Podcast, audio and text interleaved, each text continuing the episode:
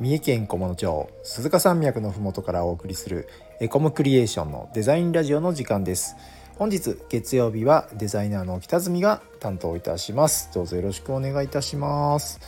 はい、9月ですね。9月、今日何日だ。9月26日ですね。そうですね、この9月ですね、週末ごとにですね、台風が来て少しずつ気温が下がって涼しく秋らしくなってきたなっていう、今日この頃かなとは思うんですけども、ね、こんな季節になってくるとですね、僕はちょっとそわそわしだすんですよ。それはなぜかっていうと、うちはですね薪ストーブユーザーで、そろそろ薪ストーブつけたいなといって、ちょっと9月はまだ早いんですけど、秋になって涼しくなってくるとね、早くつけたいなっていう気持ちが出てきます。というわけでですね、突然ではあるんですけど、薪ストーブ、やってみたいなっていう人のためにですね、今日はですね薪ストーブのメリットデメリットについてお話ししたいなって思ってます。はい、そうですね、僕も知り合いのデザイナーさんとかクリエイターさんとか、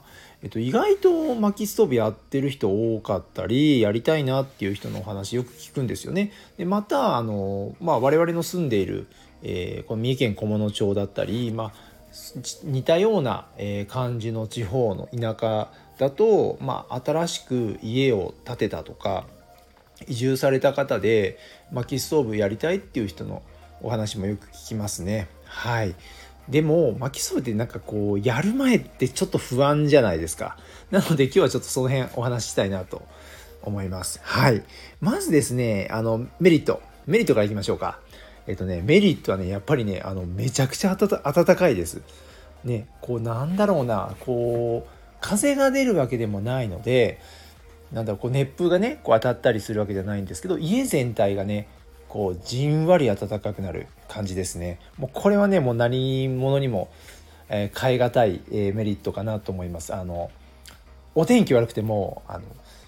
洗濯物がねすぐね乾きます。これねめちゃくちゃありがたいですね。暖かいので当然とはいえ当然ですけどね。はい、それとですね薪ストーブを、使われる方が一番喜ばれるところの一つとしては、薪ストーブのガラスあるじゃないですか。ガラス付きのものを選んでもらわないといけないんですけど、扉のガラスからですね炎の揺らめきを眺められるね。これずっと炎をそんな見てられるのって言われるんですけど、これ見ていられるんですよ。なんていうんですかね、規則性がないじゃないですか、動きに。なのでね炎の揺らぎっていうのはねめちゃくちゃねずっと飽きずに見てられます。それでもねお酒何杯でも飲めるぐらいね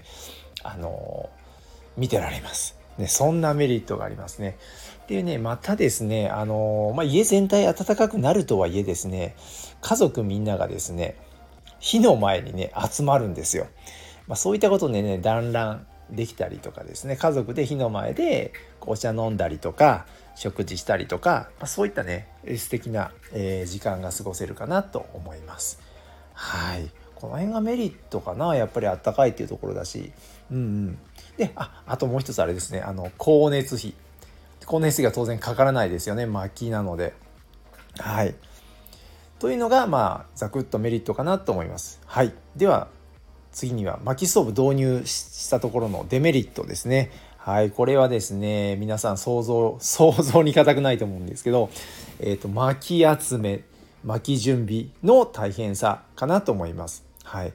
ですね最近だとこの薪も購入することは可能なんですけども、やっぱりですね買っちゃうとですね光熱費というかランニングコストが結構高くなって、普通のエアコンとか石油ストーブの方でも全然費用は安いですね。買っちゃうとちょっとねお金たくさんかかっちゃうんですけど、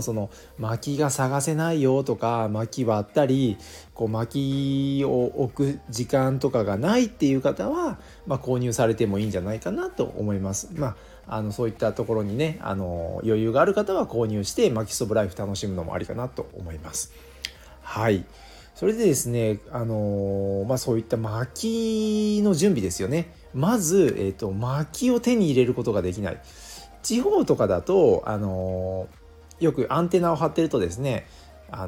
どこどこでこう薪がもらえそうとか、あの山切りに行っていいよとか、そんな情報が入ってきたりとかですね。僕の場合だと、ちょっと恵まれてはいるんですけど、こう家の前を通るね、全然知らないおじちゃんとかからですね、薪ストーブやっとるんやったら木あげようかとか、うちの山切りに来てくれたらいくらでも持ってってええぞとか言われたりするんですよね。その地方だとね、そういうすぐね手に入るかなと思います。あとはだから自分で、切りに行くためのチェーンソーだったり運ぶトラックを準備する必要があると思うんですけども、ちょっとねその辺がやっぱり手間かなと思います。最初のコストが結構かかるかなと。軽トラはねさすがにレンタカーしたりとかですね、知り合いから借りたりはするんですけど、チェーンソーは1台持ってた方がいいかなと思います。はい。で薪は手に入れました。でも薪ストーブ、サイズはいろいろあるんですけど、その薪ストーブに入るサイズに薪をね、サイズダウンしないといけないですよね。そうなってくるのが薪割りでございます。はい、皆さん想像に固くない薪をですね、上からパコーンって割るやつなんですけども、あれがですね、なかなかに大変です。はい。簡単にね割れるね木もあればね、もうね30分とか40分やってやっと割れる木とかもあって、この辺がねもう大変ですね。でもなんというのかな、元気な時だったら斧を振り回す俺かっこいいの精神で頑張れるんですけど、だんだん辛くなってくるとですね、もう自動的に割る機会欲しいなとか思っちゃったりはしますけど、僕はその薪割り自体が結構楽しくてですね、趣味の一つとしてやれるっていう感じで楽しんでますね。はい。なのでですね、やっぱりその薪ストーブライフを楽しむにはですね、その薪の準備とか、その薪割りを趣味の一つとして楽しめないとちょっと辛いかなと思います。はい。その辺が、デメリットかな、やっぱり一番の。であれですよ、休日のね結構な日数をねその薪割りとか薪集めで使っちゃうので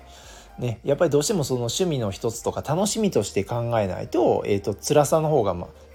えちゃって、結局やらないよってなっちゃうところがあるので、そこだけはちょっと覚悟して始める人はやってほしいなと思います。ただね、これは結構有名な言葉なんですけど、何だったかな、薪ストーブってね3回あったかくなるんですよ。その薪を集めるところで体動かしてあったかい、でそして薪を割って体温まってあったかい、そして火を起こして本当にあったかいっていうね、この3段あったかいがねあるんでねこの辺がねこう前向きに楽しめる人はぜひねやってほしいなと思います。はい。でですね、あともう一つね忘れてました、これメリットか何か、メリットかな、薪ストーブのその機種にはよるんですけど、調理が楽しめるね、せっかくあったかいところがあるんでね、調理を楽しめるっていうところもあります。上にですね鍋を置いて温めたり沸かしたりとかもできますし、一つ機材ちょっと別のパーツを入れないといけないのかもわかんないですけど、その薪を入れる中でピザが焼けたりとかね、そんなにねいろいろとね調理も楽しめる。僕の持ってるやつは、そういう調理、専用ではないんですけども、焼き芋をですね中で作ったりとか、中にちょっとダッチオーブンを入れて焼きリンゴを作ったりとか、ね、そんな風にしてねいろいろ楽しんでおります。はい。すいません、ちょっとね思いつきで喋ってるんで申し訳ないんですけど、また一つデメリットを発見しました。ですね、シーズンが終わるとですね煙突を掃除しないといけないんですよ。ね、これね煙突の掃除っていうか、煙突の中のすすを落とさないと、そのすすが固まっちゃって、ね、また次使った時に煙突内の温度がね上がっちゃってね、煙突内火災がね発生するので、毎年1回ね掃除をしないといけません。でこれを薪ストーブ屋さんなんかに頼むとやっぱりね3万4万するんですよ1回。なので僕はこう自分でお掃除してます、ね、掃除のキットはねホームセンターとかあと、通販サイトとかいろいろなもので購入できるんでそんなに高くはないのでね、やり方さえ覚えれば別にそんなに難しくはないんですけど、まあやっぱ一つ手間かなと思います。はい、まあそんな感じですかね。薪ストーブの、メリットデメリットこんなもんかなと思いますね。はい、まあね最初はやっぱり薪ストーブ本体と、煙突と設置費用、そうですね、どちらかというと薪ストーブ本体よりも、煙突と設置費用が値段の ほとんどを占めるんじゃないですかね。いろいろ補助金使って僕は90万ぐらいで総額、用意しました。でその後はチェーンソーを買ったりとか、薪を置く棚を作ったりとか、なんかその辺でこまごま費用はかかっていますが、もうね本体は、もう半永久的にね使えるので、そういったコストだけで薪ストーブライフを楽しんでおります。ちょっとね気が早いですが、もうちょっとね気温が下がって早く薪ストーブつけたいなと思う今日この頃だったので、今日はこんな話をしてみました。いやね皆さんまたご興味ある方はぜひね薪ストーブいろいろ調べて挑戦していただきたいなと思います。本日もお聞きいただきましてありがとうございます。面白かったらいいねボタンや、またフォローとか質問とかしてもらえると嬉しいです。それでは本日もお疲れ様でした。